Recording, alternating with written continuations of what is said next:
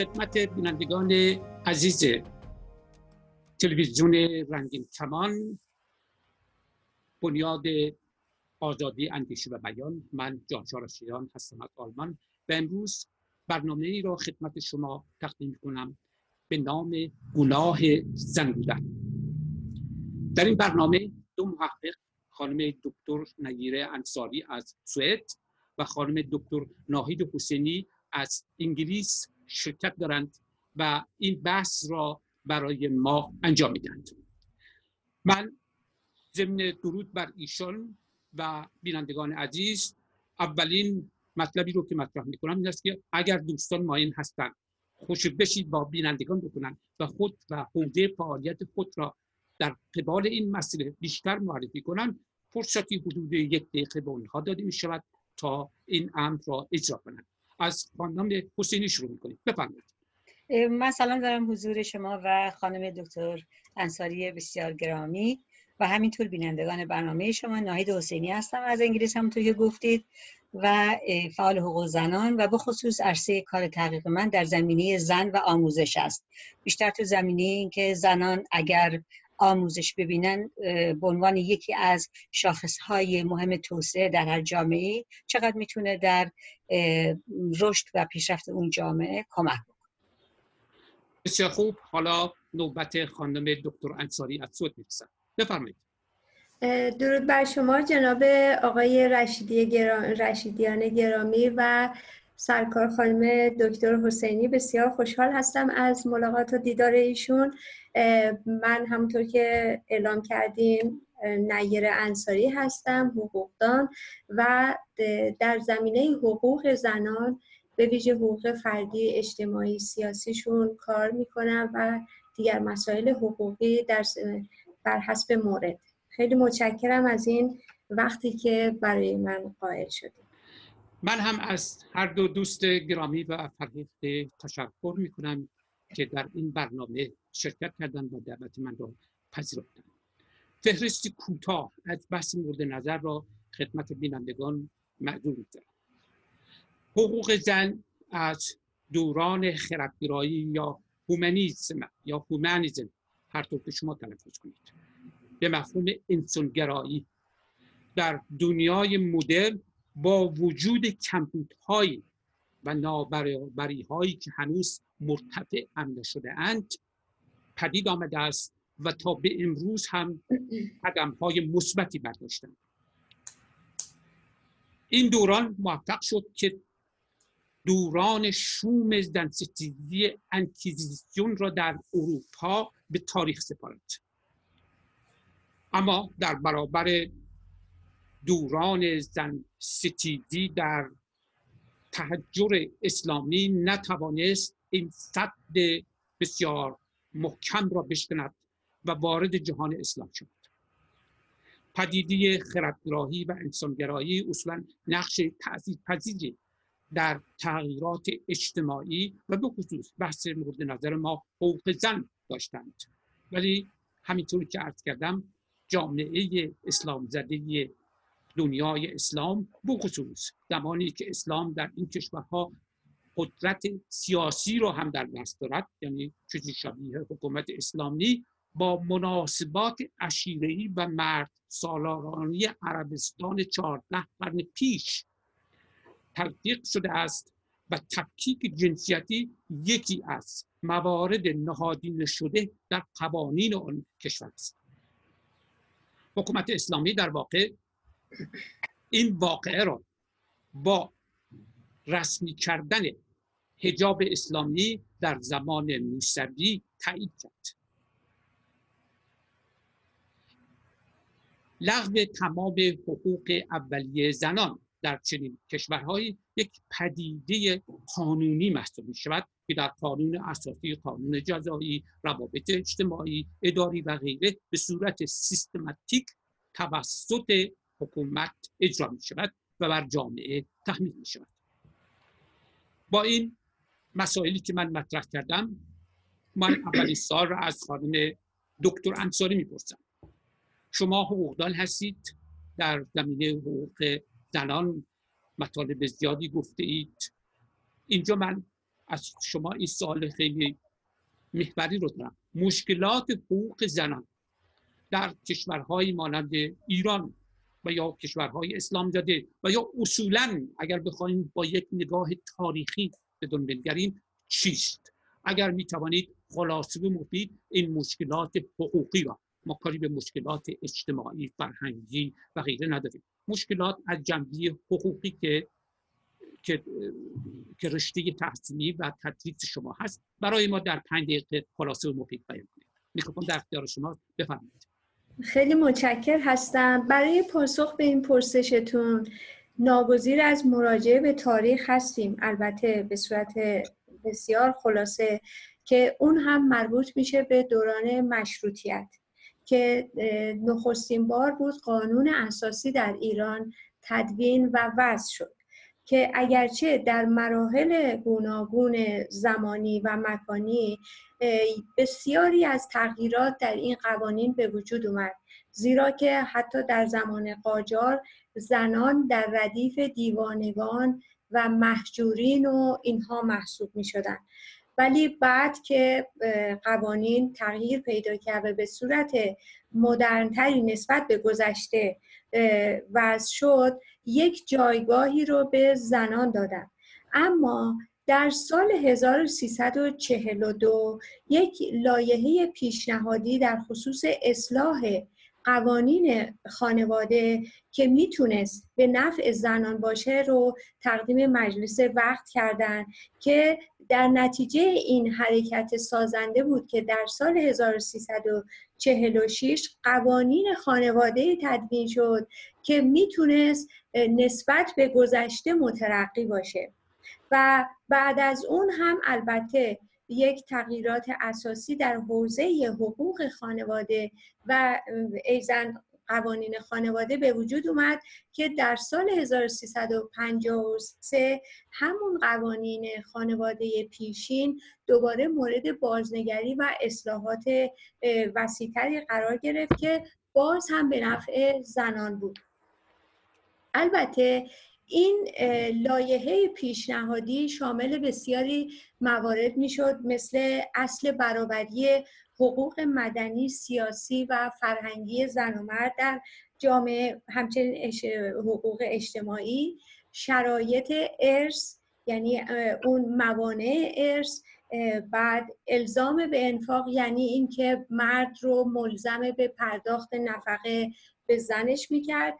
و ولایت قهری یعنی همون پدر و مادر و پیشینیان که در مبحث ارث مورد بررسی قرار می انحلال نکاح مهریه نفقه حقوق و تکالیف همسران نسبت به همدیگه و اقامتگاه و تابعیت که در مجموع به صورت احوال شخصیه هم اطلاق میشه اینها رو در این لایحه پیشنهادی تقدیم مجلس کرده بودن. اما در 17 اسفند ماه 1357 بعد از استقرار جمهوری اسلامی در ایران در حقیقت ده ها هزار زن در اعتراض به هجاب اجباری تبعیض جنسیتی تحقیر و بسیاری مسائلی از این دست تظاهرات گسترده ای رو برگزار کردند که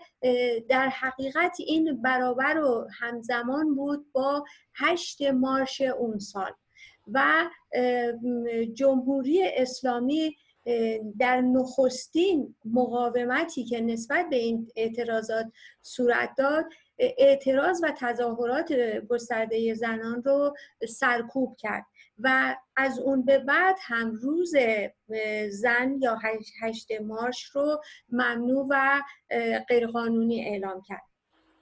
که البته این مسئله باز هم مورد نارضایتی و اعتراضات وسیع زنان ایران بود. اگرچه اینها به صورت در, در حقیقت یک روند تاریخی هست که نشان از مبارزات مداوم و مستمر زنان در ایران داره تا امروز. اینها در حقیقت نتایج مطلوبی رو به نوبه خودشون به وجود آوردن. اما هاشمی رفسنجانی در خطبه نماز جمعه سوم دی 1364 اعلام کرد که اگر ازدواج موقت در جامعه رایج نشه جامعه دچار شکست میشه و هر بارم که نسبت به این مسئله دفاع از ازدواج موقت متعه منقطع و یا سیغه می‌کرد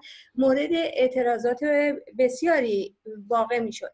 اما ایشون در نماز جمعه اعلام می‌کنن که راهکاری که برای جلوگیری از مفاسد اخلاقی رو اعلام می‌کنن یکیش مسئله ازدواج موقت بود.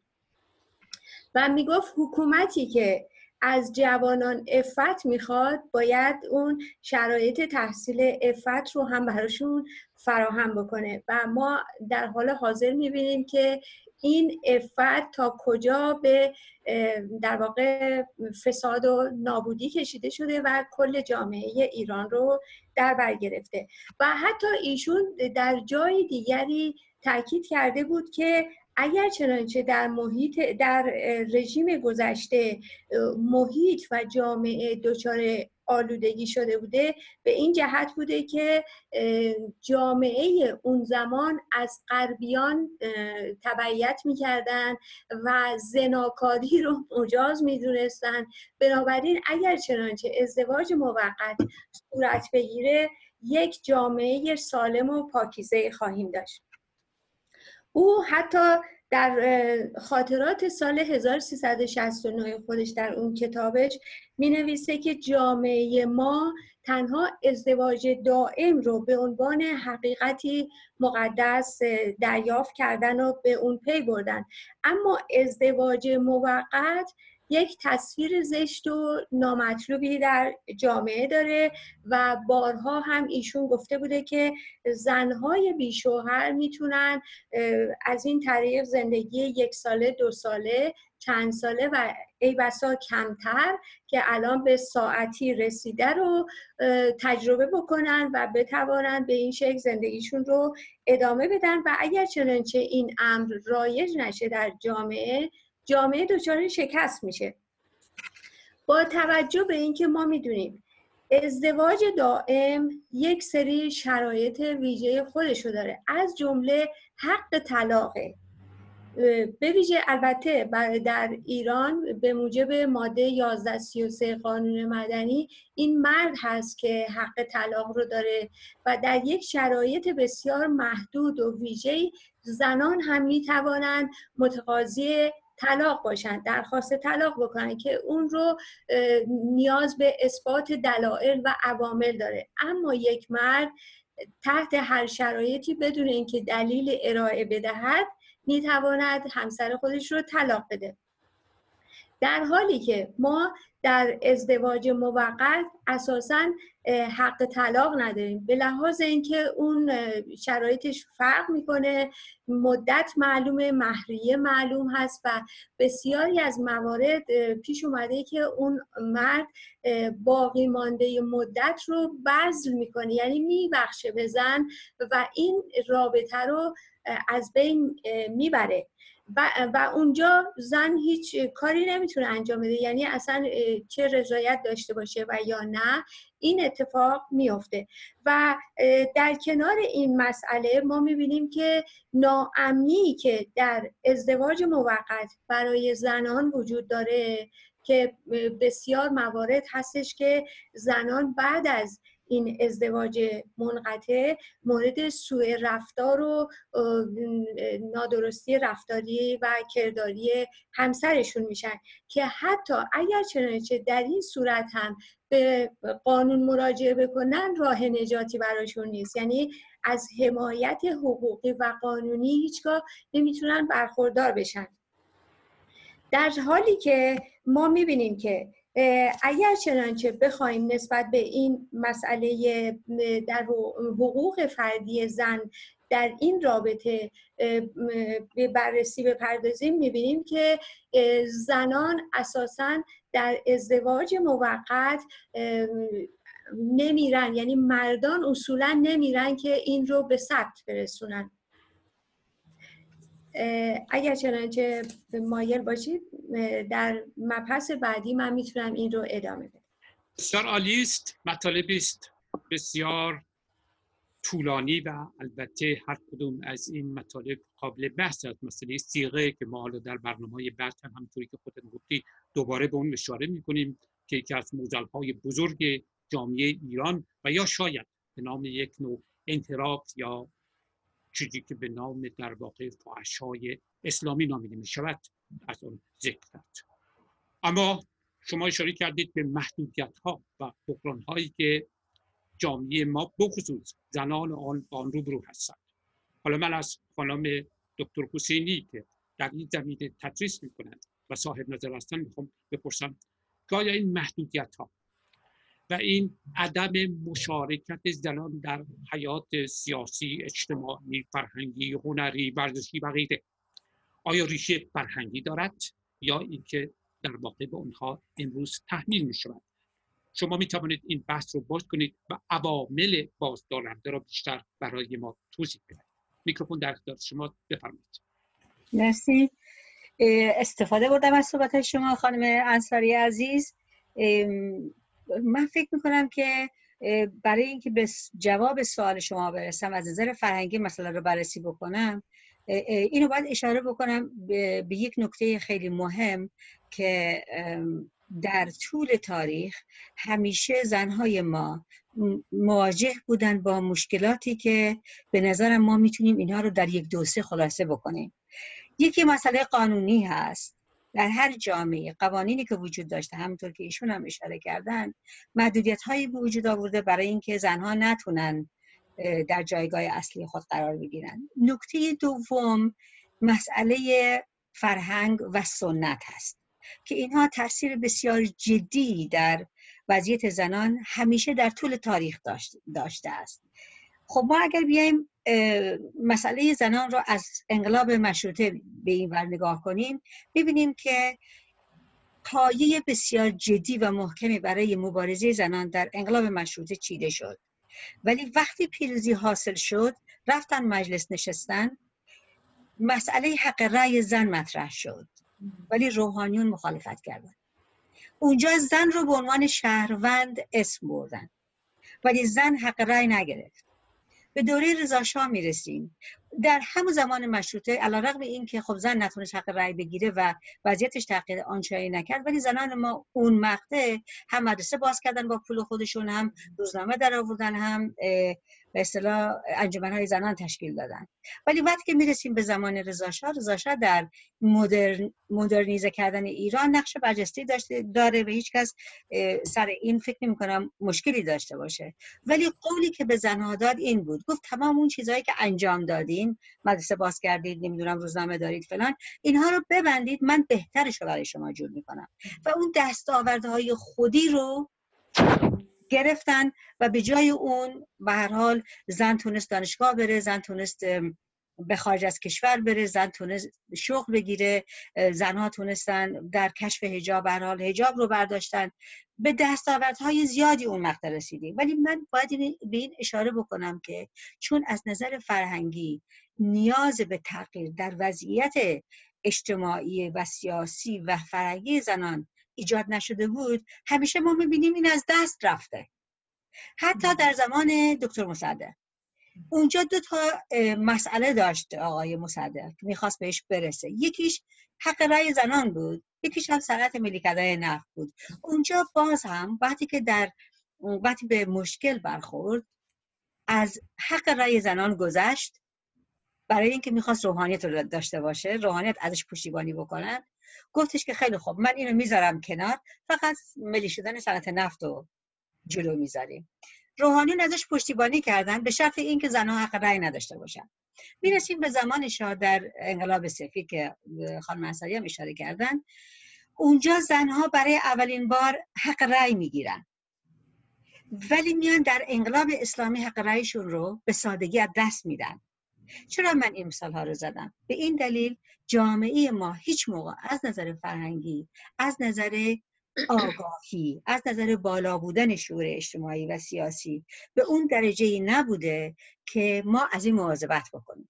اما در جمهوری اسلامی من فرقی که می‌بینم ممکن حالا خانم مسئله ممکن زیاد موافق نباشن با این مسئله فرقی که من می‌بینم بین مبارزاتی که زنان الان در انجام میدن چون مبارزه برای حقوق برابر رفته تو متن جامعه.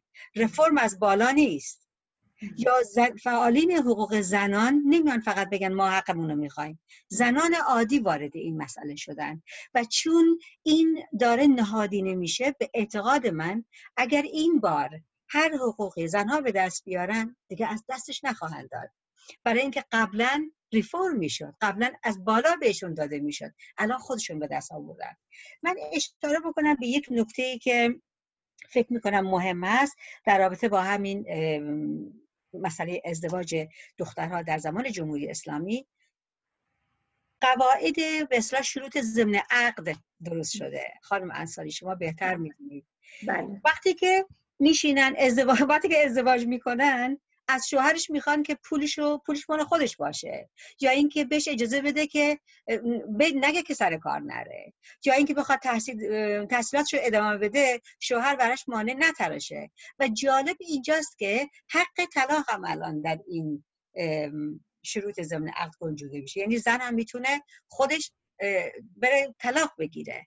در نتیجه می‌خوام اینو بگم. علا رقم قوانینی که وجود داره علا رقم سنت هایی که وجود داره و مذهب نقش بی نهایت مخربی در ویرانی زندگی قانونی و حقوق اساسی زنها و به خصوص آزادی های فردی زن داره اما زنها تونستن یک سری مسائلی رو برای خودشون در همین رژیم جمهوری اسلامی با فعالیت با مبارزه با نمی‌دونم زندان رفتن با زندگیشون رو در خطر گذاشتن تونستن به دست بیارن که من فکر می‌کنم این می‌تونه جایگاهی پیدا بکنه برای اینکه در آینده اگر هر سیستم دیگه ای سر کار بیاد دیگه نمی‌تونه بگه خیلی خوب حالا ما با شما سازش می‌کنیم. حق زن رو بذار کنار مثلا بر سر موارد دیگه ما می‌خوایم با هم به سازش برسیم. این دیگه امکان نداره. و از اینجا من می‌خوام بگم که از نظر آگاهی از نظر فرهنگی خود زنها به اون جایی رسیدن که در این جامعه مرد سالار می‌تونن مبارزه بکنن برای اینکه این حق این حق رو هم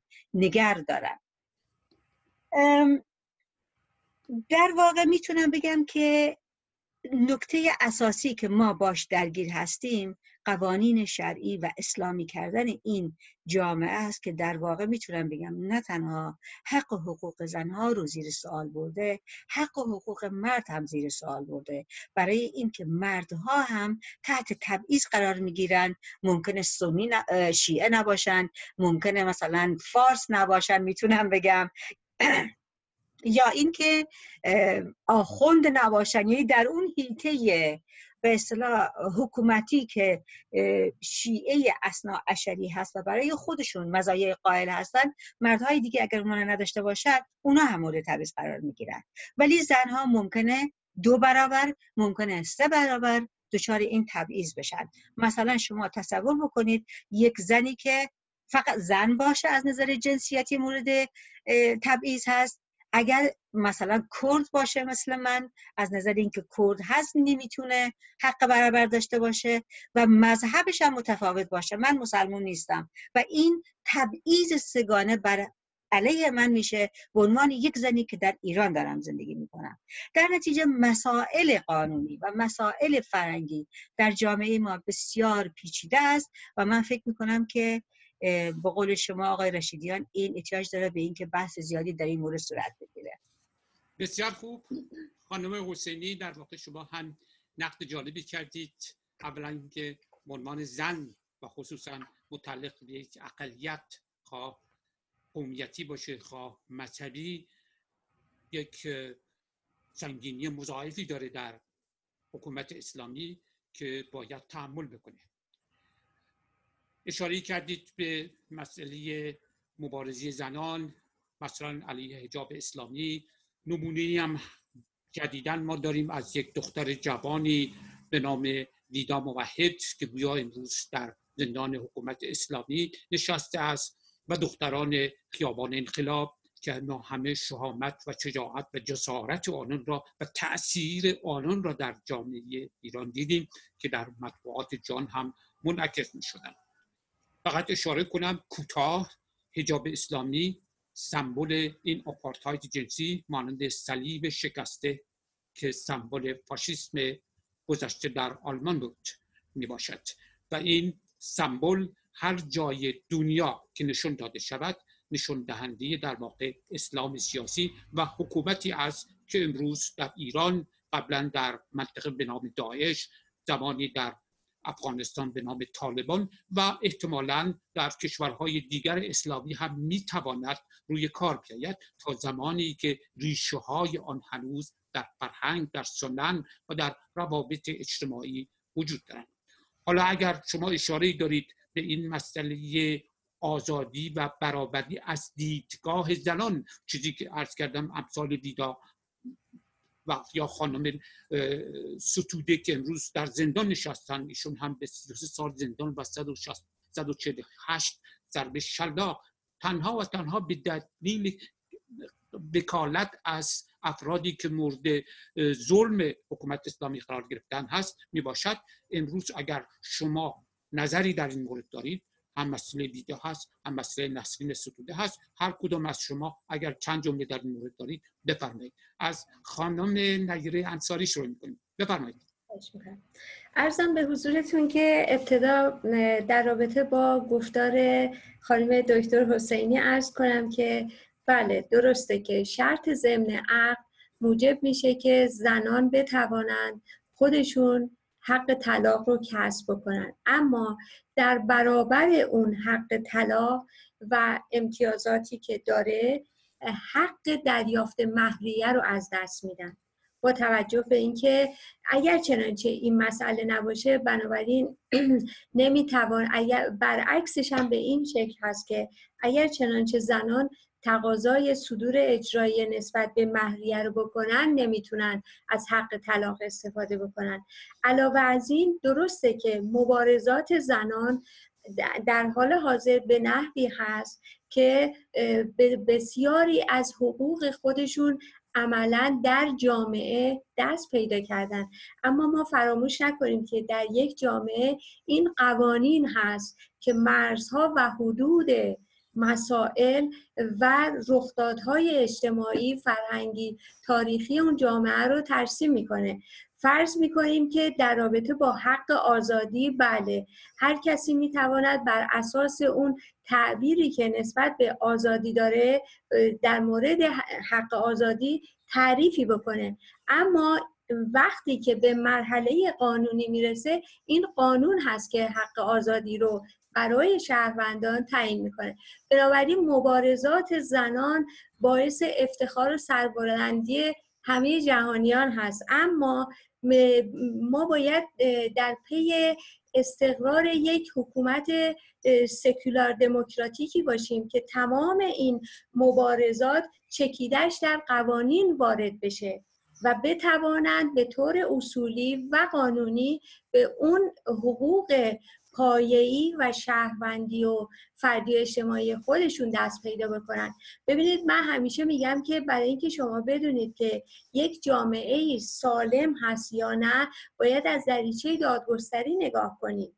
باید ببینیم اونجا قوانین چه می‌گوید.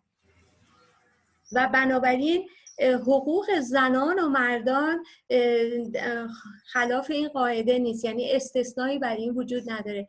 کاملا درست میفرمایید که در رابطه با مردان هم تضییع حقوق وجود داره تبعیض وجود داره.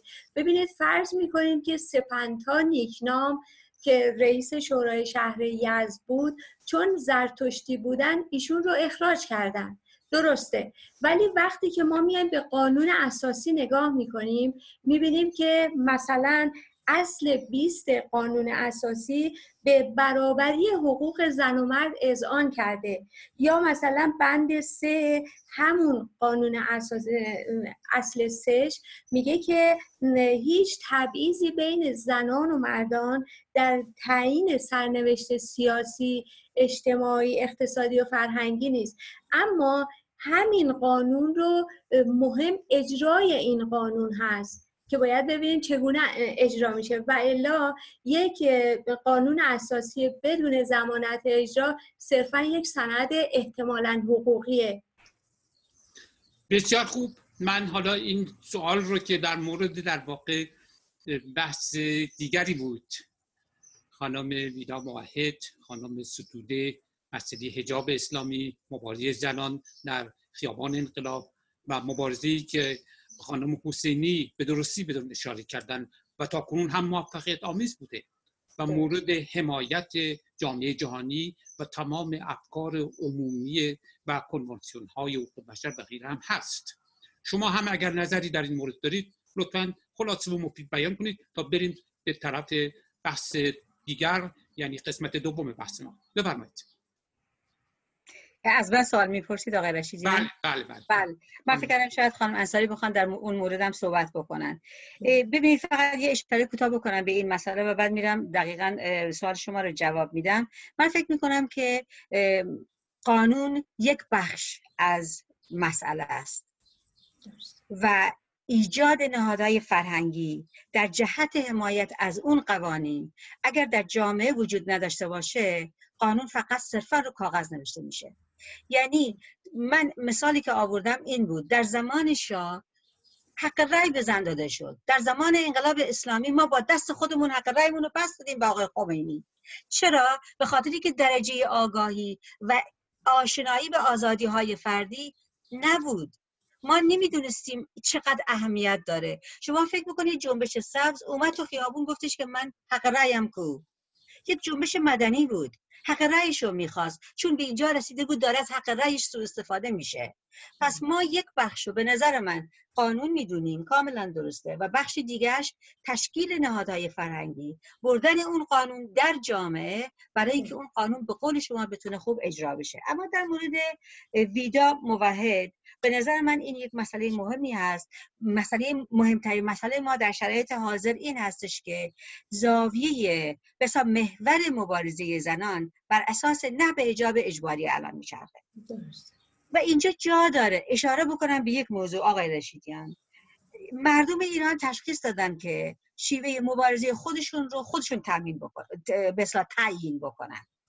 این رو نه از خارج از کشور نه از طرف آمریکا نه از طرف کشورهای دیگه به مردم ما گفته نمیشه. شیوه ای که مردم انتخاب کردن و به خصوص زنها بسیار پیشرو در این زمینه مسئله جنبش های اجتماعی است.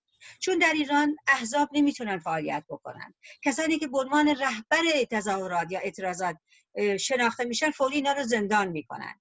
تنها شیوهی که برای مردم میمونه این هست که از جنبش های اجتماعی استفاده بکنن. رهبر نداره تشکیلات نداره نمی‌دونم یک شعار خاص داره یک هدف خاص رو پیش می‌گیره و از شبکه های اجتماعی استفاده می‌کنه و مبارزش رو می‌بره جلو.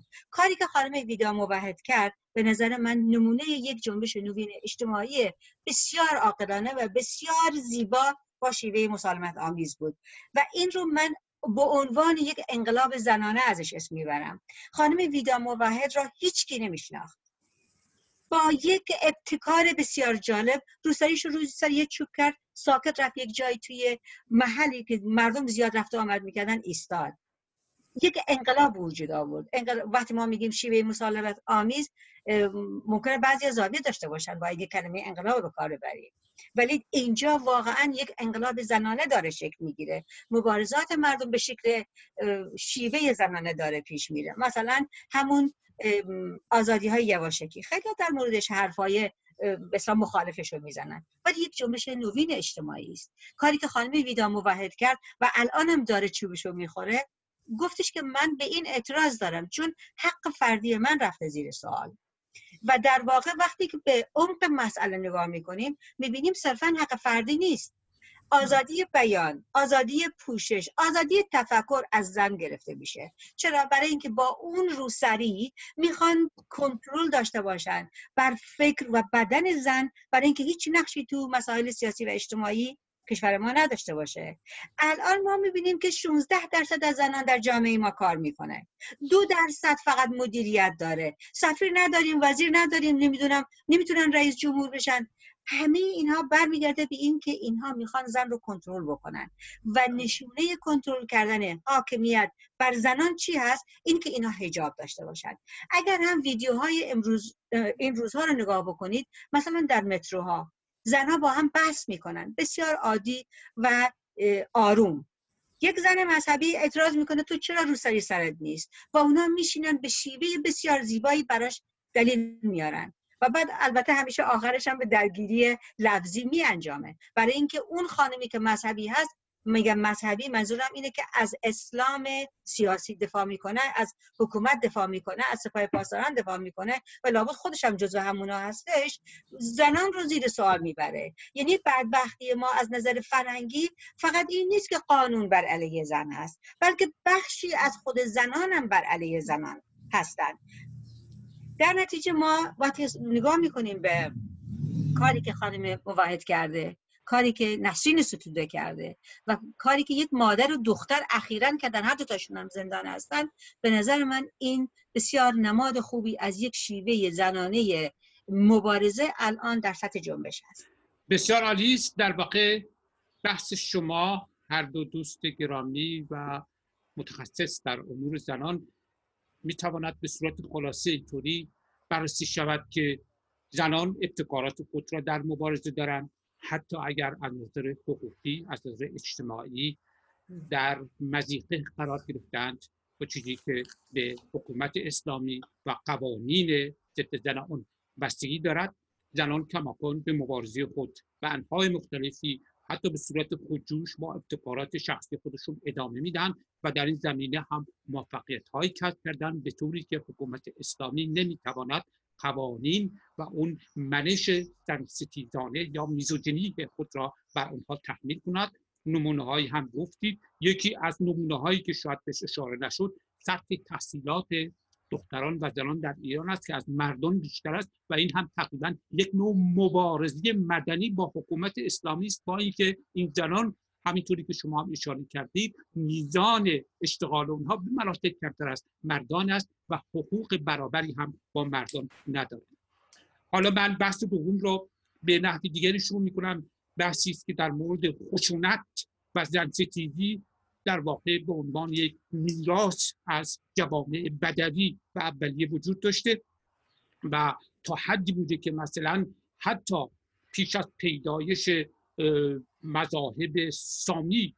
ما یک نوع زن ستیزی نهادینه شده داشتیم به طوری که مردان می توانستان با کنیزان خود هم بستر شوند ولی این اجازه را به یک زن با غلام خود نمی‌دادند با اون را به عنوان به ادالتری بهش میگن در حقوقی در مسائل حقوقی یعنی زنا فکر کنم به فارسی باشه که اونو مجازات می‌کردن. خب این بعدها هم در مذاهب سامی ادغام شد و خصوصا در اسلام ما می‌شناسیم که زن از چنین امکاناتی که مثلا بخواد حتی با مردی که می‌خواد باش ازدواج بکنه همخوابی کنه مجرب محسوب میشه و مجازات میشه.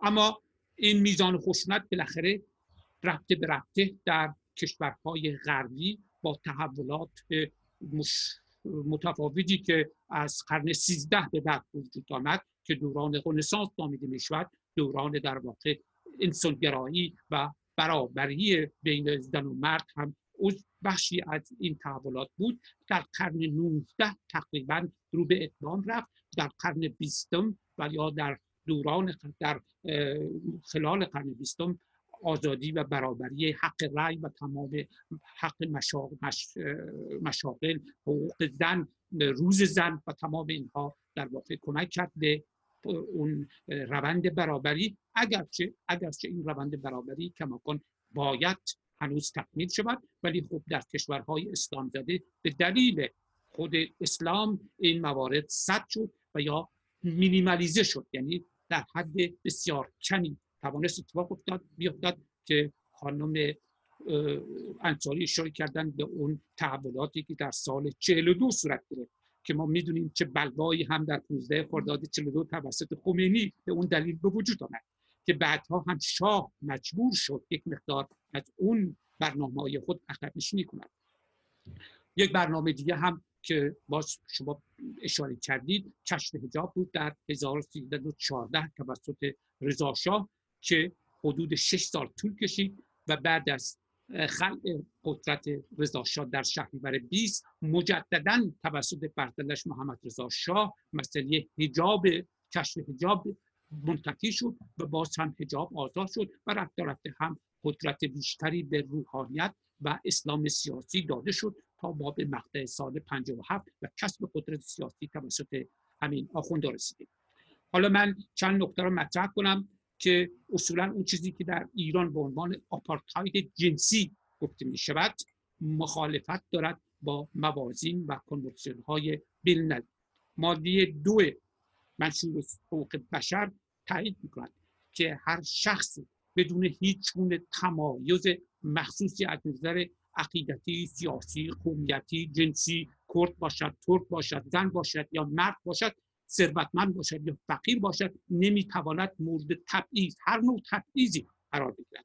و این چیزی است که در ایران امروز زیر سلطه حکومت اسلامی امریز به کاملا امریز کاملا بدهی و بخشی از فرهنگ تحمیل شده این اسلام سیاسی در ایران است که متاسفانه 14 قرن است هم ادامه دارد. به طوری که شما هم اشاره کردید حتی زنانی هستند که به نام پاتیکوموندو با همین حکومت زن ستیز همکاری می‌کنند و زنانی را که خواستار مثلا آزادی پوشش و یا حقوق برابر هستند مجازات می‌کنند تنبیه می‌کنند تحت تعقیب قرار میدن. این پدیده ها در واقع همیشه در کشورهایی که زیر سلطه می‌روند وجود دارد. یعنی اون حکومت یا اون اشغالگر غالب افرادی را از درون همون کشور اجیر می کند تا مقاصد شوم و ضد مردمی خود را بتواند بهتر به پیش ببرد. زن ستیزی در حکومت زن ستیز اسلامی از بد به پیدایش اون کارنامه بقایت سیاه و بسیار مشخص این حکومت است که با تمام کنوانسیون های بینالمللی مغایرت دارد. احکام اسلامی نیست همینطوری که شما اشاره کردید از حیث ازدواج ازدواجی که شما مطرح کردید پولیگمی نام دارد. یعنی چند همسری که زمان خانم انصاری اشاره کردن در زمان حکومت شاه یک مقداری اون را سخت کردن. ولی حکومت اسلامی دوباره اون را آسان کرد. حتی ازدواج با کودکان یه مراسم بسیار شرم آوری هم به نام مراسم حد هست که دختران را از سل نه سالگی محجبه می‌کنن و مجاز می‌شوند که سیغه یا همسر یک مرد مثلا بسیار بزرگتر از خود بشوند. یک نمونه دیگر در واقع سیغه هست که باز بهش اشاره شد که به نام فحشای اسلامی امروز معروف است به یک بزینسی از حلال در اختیار مافیای رژیم و ما می‌دونیم سپاه که در واقع این مافیا رو در اختیار دارد حتی بعضی از و دختران ایران را صادر می‌کنند در کشورهای حوزه خلیج پارس و یا حتی پاکستان ترکیه و غیره. سیغه یا تنفروشی حلال در فرقی شیعه طبق یک آیه از سوره نساء کنن آیه 24 باشد و یا آیه های دیگه از سوره بقره و احادیثی از محمد یا امام ششم شیعیان امام جعفر صادق توجیه می شود بر اساس دیگه مرد مسلمان حق دارد. با زن مسلمان یا کسی که دارای کتاب است. یعنی مسیحی باشد یهودی باشد. هم بستر شود. ولی این حق را به زن نمی‌دهند که بتواند حتی با یک مردی که صاحب کتاب نباشد ازدواج بکند. تمام اینها در واقع نشان دهنده تبعیضات اساسی و نهادین شده در این سیستم ایدئولوژیک اسلامی هستند که امروز متاسفانه بر کشور ما حکومت می‌کنند. من این بحث رو می‌تونم خیلی بیشتر ادامه بدم. دوستان اشاراتی کردن به اونها. من در اختیار شما می‌گذاریم. اگر نکاتی در اینجا به نظر شما میرساند که می‌تواند موقعیت زن را اونطوری که ما در اسطوره های ایرانی داشتیم که زنان تقریبا حقوق برابری داشتند در زمان مثلا تا زمان ساسانیان اخانمشی ساسانیان آثار اونا هستند که توسط تاریخ نویسان معروف یونانی مانند هرودوت مثلا بیان شدن این قوانین این اصول بعد از حجوم حکومت اسلام بعد از حجوم سپاه اسلام در قرن هفتم همه ملغا شدن. دوباره پلیگمی یا چند همسری حجاب اجباری و تمام حقوق برابری که زنان با مردان در ایران باستان داشتن لغو شد. حالا من بیشتر از این صحبت نمی کنم می‌تونیم خیلی در این زمینه صحبت کنیم.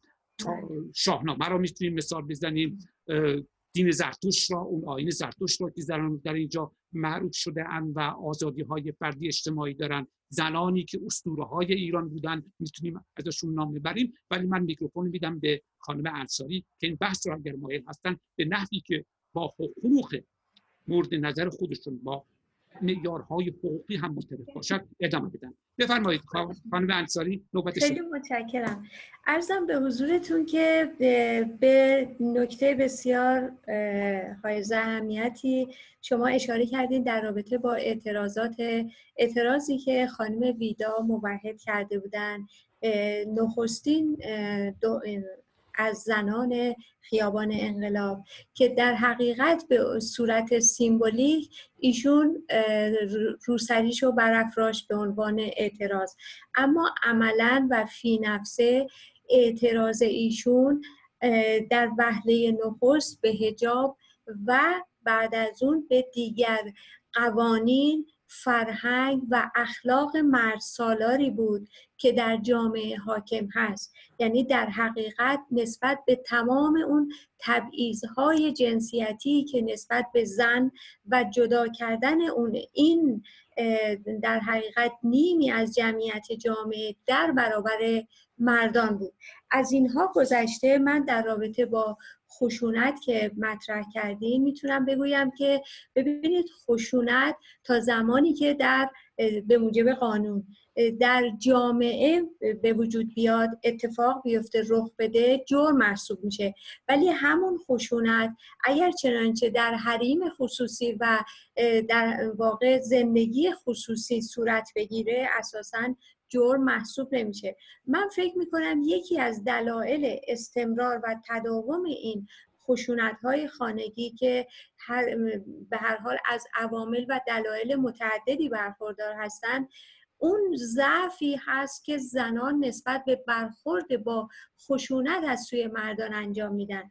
یعنی اگر چنانچه همین مسئله در تمام خانواده ها رایج بشه که زن بتواند به موقع در برابر خشونت کلامی روانی نمی‌دونم هر نوع خشونتی برای خودش یک کد و در حقیقت یک فکتور خاصی داره. اگر چنانچه به درستی با اون مقابله بکنه طبیعیه که این خشونت نمی‌تونه پابرجا بمونه. همچنان که در بسیاری از کشورها حتی در مالایسیا در مراکش خشونت نسبت یعنی شروع و اقدام به خشونت علیه زن جرم محسوب میشه. ولی در کشور ما بر اساس همون اخلاق و فرهنگ مرد سالار اساسا حتی دادگاه ها بسیاری توجه نمی کنن نسبت به این مسئله. یعنی رسیدگی درستی نمی کنن چون مسائل و قوانین و فرهنگ از پایه باید درست بشه. از این گذشته در رابطه با اون عواملی که در خصوص که مانع از مشارکت زنان در جامعه به حیث اقتصادی سیاسی اجتماعی هست یکیش می‌تونه در حقیقت رابطه بین کنترل شکاف جنسیتی و نقش نیروهای اجتماعی حاکم باشه. یعنی همین روحانیون. که اون عرصه قانونگذاری رو تحت سلطه خودشون قرار دادن و آنچه رو که خودشون بر اساس عقاید شرعی اون قواعد و مقررات شرعی مناسب می‌دونن همون رو تدوین می‌کنن. دوم اینه که طبیعی جلوه دادن نسبت به این تبعیض های جنسیتی هستش که در حقیقت در محتوای متون آموزشی قوه مجریه که جنبه اجرایی داره و همچنین رابطه بین جداسازی و ایسوله سازی این شکاف جنسیتی با نگرش مرسالارانه هست که ما می‌بینیم در جامعه حاکم هست. و این مسئله این شکاف جنسیتی در حقیقت می‌تونه مربوط به های اجتماعی در کسب مشاغل زنان فرض می‌کنیم می‌خوان برن یک شغلی رو برای خودشون انتخاب بکنن.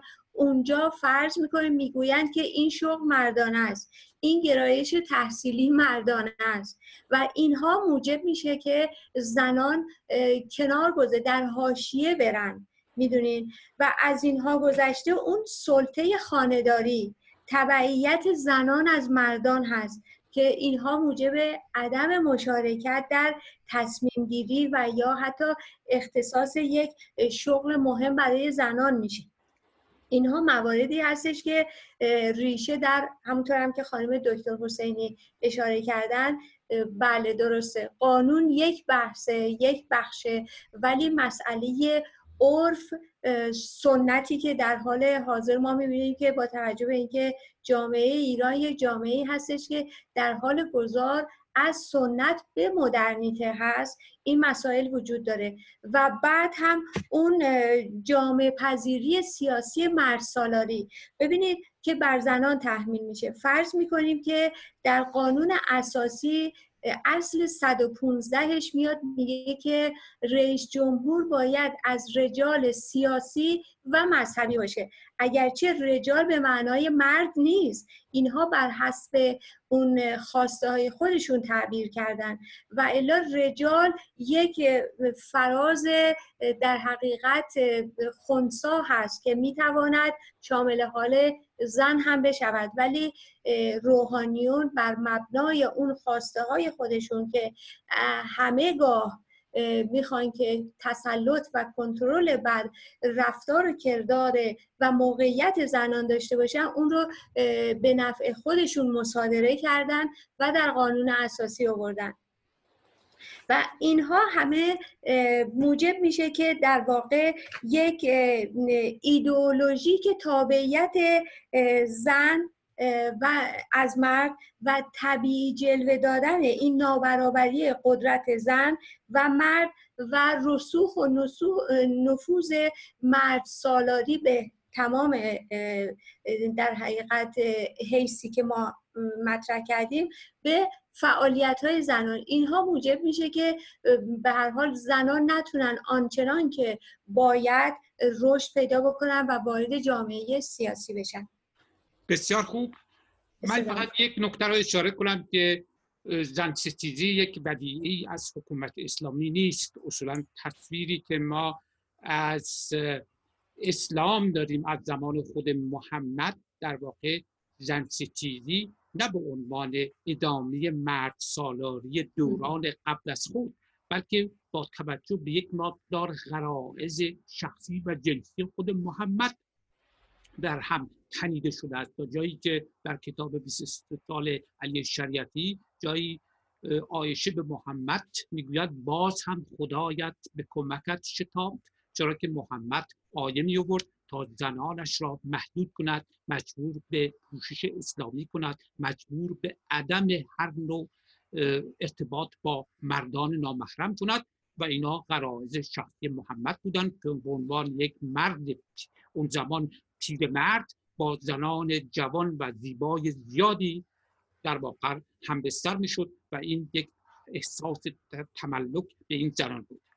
اشاره دیگه هم بکنم که در دوران قبل از خود محمد ما بودهایی داشتیم که زن بودن لات منات عذا و اینها همه بودهایی بودند که به نام بنت الله یا دختران الله محروم بودن که الله بود بزرگی بود که بعد محمد اونو فرستاد تو آسمون ها و خدای مسلمان شد.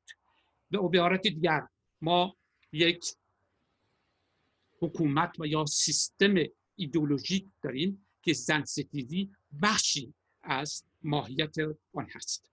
من این بحث فقط به خاطر تکمیلی کردم که این شبهه در ذهنیت با وجود نیاید چون بعضی از نواندیشان اسلامی سعی می‌کنند بگویند که اسلام در واقع هیچ عیب و نقصی نداره. اون چی که بحث از مسلمانی ماست و این رو اطلاق میدن مثلا به آخوندا یا به بیت رهبری یا با فلان شخص. در صورتی که مشکل در درون خود اسلام نهادینه شده به عنوان یک مذهب بقایای اون دوران بدوی مردزاداری بود و توهن شد با غرائز و خواسته های محمد و بعدها توسط خلفای دیگری که اینا همه مرد سالاری را در جهت اون مقاصد خشن خود ترجیح بدند حالا من این بحث اینجا به این نفع ادامه میدم که اگر دوستان مایل هستند هر کدام برای جنبندی خلاصه و مفید در مدت سه دقیقه بحث کنن از خانم انصاری از خانم حسینی شروع می‌کنید این بار. بفرمایید. ببینید چند تا نکات توی صحبت های شما و همینطور خانم دکتر انصاری بود ولی فکر می‌کنم وقت نباشه که به اون اشاره بکنم. من پنج دقیقه وقت میدم. پنج دقیقه وقت میدم. بحث آخر جنبندی خلاصه و مفید پنج دقیقه کافی است بفرمایید خب دو تا نکته در صحبت های شما. گفتید که زمان محمد رضا شاه به دلیل اینکه خمینی اعتراض کرد ایشون عقب نشینی کردن. و یه مقدار بها دادن به روحانیت. باز من برمیگردم سر این نکته که اون دوازده اصل انقلاب اگر پشتوانی فرهنگی داشت به شکست منجر نمی‌شد. درسته که خمینی اومد اون قوقای قوم رو به وجود آورد. ولی باور کنید خیلی کم بود. یعنی خیلی ها نمی‌دونستن در اون مورد. هنوز روحانیت اونقدر قدرت نداشت. حتی در مقطع انقلاب هم روحانیت قدرت آنچنانی نداشت. کی خمینی رو اونقدر میشناخت؟ اگر زمان شاه مسئله فرهنگی و آزادی های فردی. آزادی اجتماعی داشتیم. زن می‌تونست هر شغلی بگیره می‌تونست دانشگاه بره می‌تونست حق طلاق داشته باشه. خب قوانین به قوانین چی اسمش بود؟ خانم دکتر انصاری؟ کمک به خانواده قانون حمایت از خانواده. وجود داشت.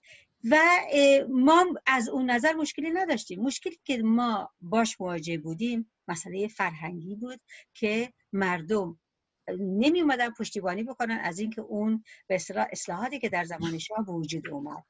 در زمینه تحصیلی که شما اشاره کردید من آگاهانه خودم به این موضوع اشاره نکردم وگرنه صحبت شما کاملا درسته. زنان موفق هستند در این زمینه. تا 67 درصد از دانشجویان دانشگاه ها در مقاطعی به زنان اختصاص داره ولی مسئله اساسی این هستش که از ورود اونها به به در مشارکت اقتصادی جلوگیری میشه. برای اینکه زن اگر استقلال اقتصادی داشته باشه می‌تونه خودش باشه. می‌تونه خودش تصمیم بگیره. می‌تونه این همه از خودش به اصطلاح ضعف و زبونی نشون نده. مشکل یکی از مشکلات اساسی ما مسئله عدم مشارکت جدی زنان در اقتصاد هست. منظورم بیشتر اقتصاد به اصطلاح در سیاست های دولتی است وگرنه از نظر خصوصی 75 درصد از زنان الان دارن در مراکز خصوصی دارن کار می‌کنن. ولی نه بیمه داره نه بازنشستگی داره و نه ارتقای شغل داره. برای اینکه یا منشی یا نمی‌دونم مسئول بایگانی هن. اونقدر شغل های مناسبی هم نیستن. ولی زنها برای اینکه زندگیشون رو اداره بکنن به حال یک سری تر به یک سری کارها میدن. اما در زمینه خشونت هم فکر می‌کنم صحبت کافی در این زمینه شد. یه بخش اساسی ایدولوژی اسلامی خشونت بر علیه زنان است. و این نهادینه هست همونطوری که شما گفتید. در نتیجه این مسئله خشونت وقتی که فرهنگ و سنت بهش اضافه میشه در بعضی جاها کم رنگترش می‌کنه در بعضی جاها بیشتر رنگش رو بیشتر می‌کنه. پررنگتر میشه. مثلا شما فکر بکنید در ایلام خودسوزی شماره یک رو در تمام ایران داره و حتی در منطقه. به دلیل جا افتادن خودسوزی به عنوان یک نوع اعتراض به زندگی که زنها داره. در کردستان قتل ناموسی. بیشتر از هر جای دیگه وجود داره. در خوزستان هم همین مسئله وجود داره. میزان بیسوادی در سیستان و بلوچستان. یعنی واقعا اون تمام مسائل منفی رو در ملیت های ایرانی جمع کردن و خودشون مقصر هستن. ولی حکومت مرکزی هم نقش داره داشته و داره توی این زمینه. برای اینکه امکانات کافی هم ندارن. ولی معناش این نیستش که اگر مثلا فرزند در کردستان ختنه وجود داره ختنه زنان وجود داره. این حتما تقصیر حکومت مرکزیه. نه خود مردم هم نقش دارن. همین دیروز در مریوان یه دختر 18 ساله خودکشی کرده.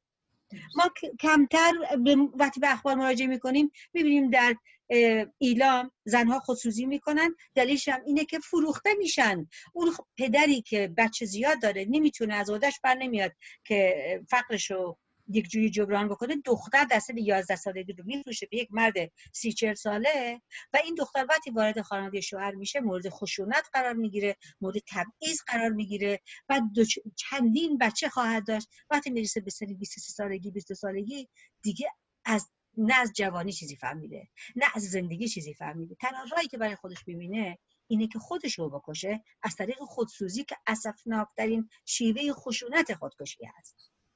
در نتیجه اگر من بخوام جنبندی بکنم صحبتامو من بدبین نیستم به اوضاع مبارزات زنان در ایران.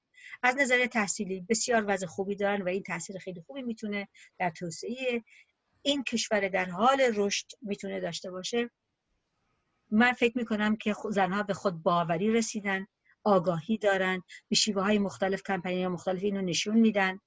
من فکر می‌کنم که مسئله اساسی ما مسئله اسلام هست. قوانین شرعی زن رو از زندگی بیزار کرده و تنها رایی که برای ما میمونه واقعا این هستش که از شر این رژیم راحت بشیم تا هم کمکی بشه به این که قوانینی که وجود میاد راحت تر بتونه این قوانین جا بیفته و هم که در کنار اون کسانی مثل ماها بتونیم در زمینه آموزشی در زمینه فرهنگی در زمینه مبارزه با سنت غلط مبارزه بکنیم برای اینکه همراه بشیم با خانم دکتر انصاری که قوانین رو بتونن عوض بکنن. و جمله رو با یک یک صحبتی تمام می‌کنم. و اون هم این هستش که در شرایط حاضر من توصیه می‌کنم و تشویق می‌کنم زنان ایرانی رو تا اونجا که می‌تونن از حق خودشون دفاع بکنن. از نظر دیدبان حقوق بشر میگه که اعتراض به حجاب اجباری جرم نیست. خانم آسم جهانگیر هم این حرف رو زده و اینو قانونی دانسته.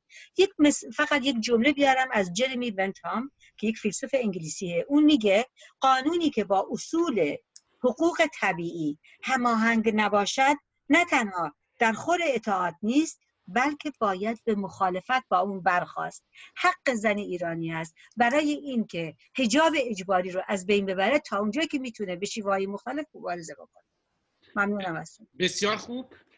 فقط شاید یک نکته رو من اشاره کنم چون یک مشکلی ما داریم با زبان فارسی اتفاقا من می‌خوام در این زمینه یک سری برنامه هم مخصوص مسئله معضل زبان و کمبود بعضی واژه ها مطرح کنم. شما الان اشاره کردید به حقوق طبیعی. ما یک بحث داریم به نام حقوق طبیعی از نظر فلسفی که هابس مطرح کرده کانت و دیگر فلاسفه که هر انسانی حق دفاع از خود دارد چون آزاد به وجود می آید و این آزادی بخشی از ماهیت اوست که می‌تواند به هر دلیلی و هر شهری حفظ یه بحث دیگه هم داریم که در واقع حق طبیعی که بهش میگن natural law یک مبحث حقوقی هست که در کنار اون بحث اصلاح پوزیتیو لا اینها هم یک مجموعی از جوریپرودنس حقوقی را تشکیل میدن که شما هر دو دوست گرامی به تمام زوایای آن آشنا هستید و از زمان افلاطون از زمان بسیار قدیم تا کنون بین فلاسفه و حقوقدانان هم همیشه مورد بحث بوده است. حالا من برمیگردم به خانم انصاری که ایشون هم می‌خوان یک جنبندی خلاصه بکنن از اون چیزی که برای گفتن دارن. من پنج دقیقه به شما وقت میدم. لطفا خلاصه و مفید بیان بفرمایید. میکروفون در خیلی متشکرم. ارز کنم که با توجه به اینکه من نسبت به گفتار خانم دکتر حسینی موافق هستم که این مبارزات باید گستردگی بیشتری پیدا بکنه به لحاظ اینکه آنچه را که زنان عملا و نسبت به خودشون دریافت کردن این هستش که دارای حقوقی هستن بنیادین که به حیث انسان بودنشون براشون وجود داره. یعنی هر انسانی به حیث انسان بودن دارای حق آزادی بیان آزادی تفکر آزادی نوع پوشش و همه این مسائل هست. بنابراین در کنار این مسئله من یک نکته ای رو هم عرض کنم که ببینید در هر جامعه ای قانونی که به تدوین در واقع به وضع می‌رسه تدوین میشه ام از خوب یا بد بودنش فرهنگ اون رو هم خزنده وارد متن جامعه می‌کنه. در حال حاضر همین زنانی که در حقیقت موافق این رژیم هستند و به گونه از طریق این رژیم تزریق و تأمین میشن که به نحوی که توی خیابون و هر جای عمومی می‌تونن معترض زنانی باشن که حق خودشون می‌دونن که چگونه بپوشن و چگونه به جامعه وارد بشن. اینها در حقیقت نشأت گرفته از همون قانونی هست که فرض می‌کنیم مجازات اعدام وجود داره. کودکان رو حتی برای اعدام های در ملع عام می‌برن که صحنه رو ببینن. اینها تمام جنبه های روانی اجتماعی فرهنگی اخلاقی پیدا می‌کنه. که یک کودک وقتی به نوجوانی می‌رسه حتی حاضر هست حیوانات رو از بین ببره. چه رسد به انسان.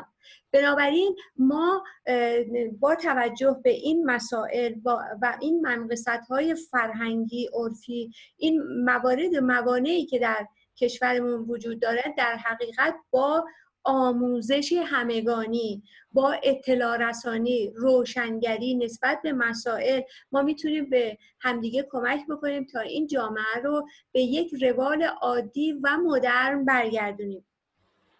از این گذشته من می‌تونم بگم که بفرمایید. بفرمایید. من سفر رو ندارم.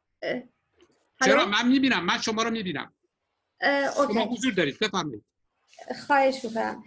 از اینها گذشته من می‌تونم اینطور عرض بکنم که بر اساس آنچه که تا کنون با هم صحبت کردیم در حقیقت جامعه پذیری سیاسی مرد سالاری و سیاسی اجتماعی فرهنگی همه اینها بر زنان تحمیل میشه که این خودش به موجب قدرت نهایی که مرد در تصمیم گیری به دست میاره و همچنین نابرابری دسترسی به امکانات و منافعی که به نفع مردان هست.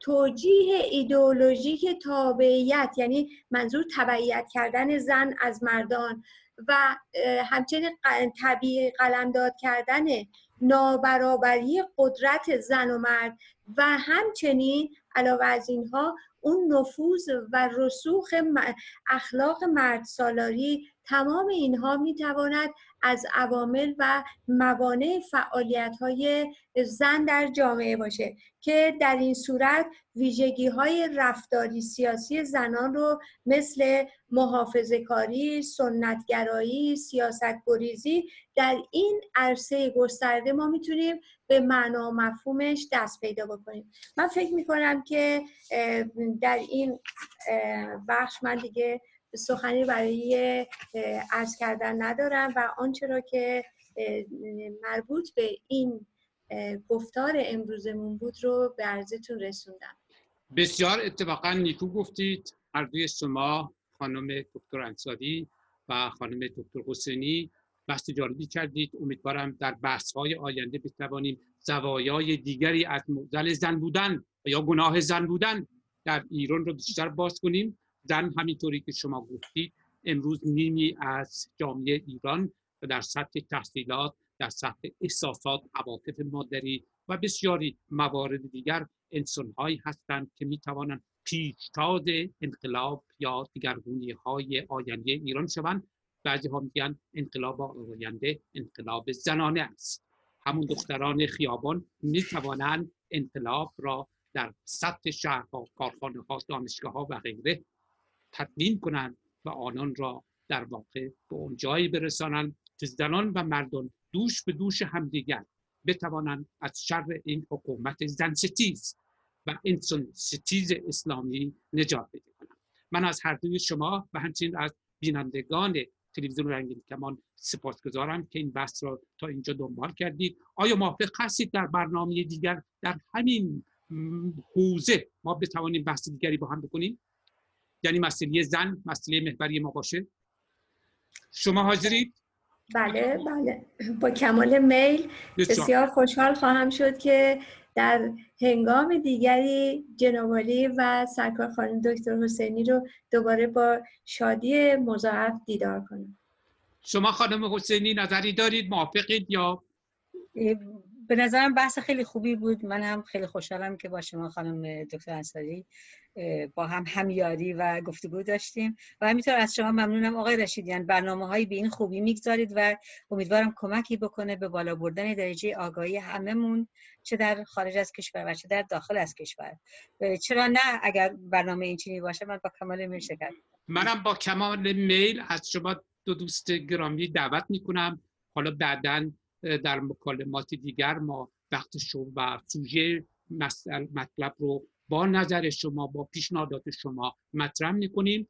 هدف من پیشبرد امر فرهنگی و آگاهی مردم است. تا اونجایی که ما می‌تونیم این آگاهی و فرهنگ پیشرو می‌تواند اساسی باشد برای در هم شکستن حکومت اسلامی که البته سهم عظیم اون را خود مردم در ایران بافته دارد ما در واقع نیروی فرهنگی و ذخیره آن در خارج هستیم که می توانیم مسائل فرهنگی و آگاهی را بیشتر در میان مردم پیش می‌بریم که مردم آگاهانه حکومت اسلامی را در حق کوبند که ناگهان دوباره از چاه به چاله یا چاله به چاه نیفتند و اون چیزی که سال 57 اتفاق افتاد دوباره تکرار نشود بار دیگر از شما هر دو سپاس گذارم تا فرصت دیگر بدرود.